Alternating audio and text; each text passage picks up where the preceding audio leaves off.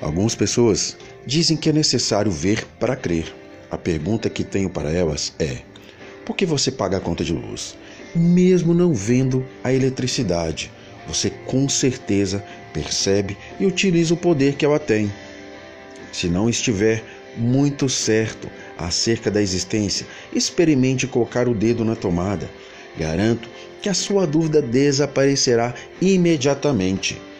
Aprendi com a experiência que as coisas que não vemos são muito mais poderosas do que as que vemos. Talvez você não concorde com essa afirmação, mas tenho certeza de que você sofrerá se não aplicar esse princípio na sua vida.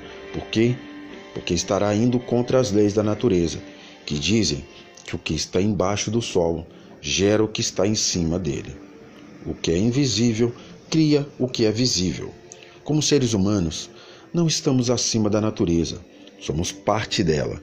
Portanto, quando respeitamos as suas leis e cuidamos das nossas raízes, do nosso mundo interior, a vida flui naturalmente, suavemente.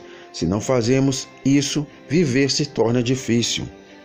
Em toda floresta, fazenda, pomar, é o que está embaixo da terra que gera o que está na superfície. Portanto, é inútil concentrarmos a atenção nos frutos que já não já estão maduros. Não temos como mudar aqueles que já estão pendendo dos galhos, mas podemos modificar os que ainda vão nascer. Para isso, precisamos cavar a terra e reforçar as nossas raízes.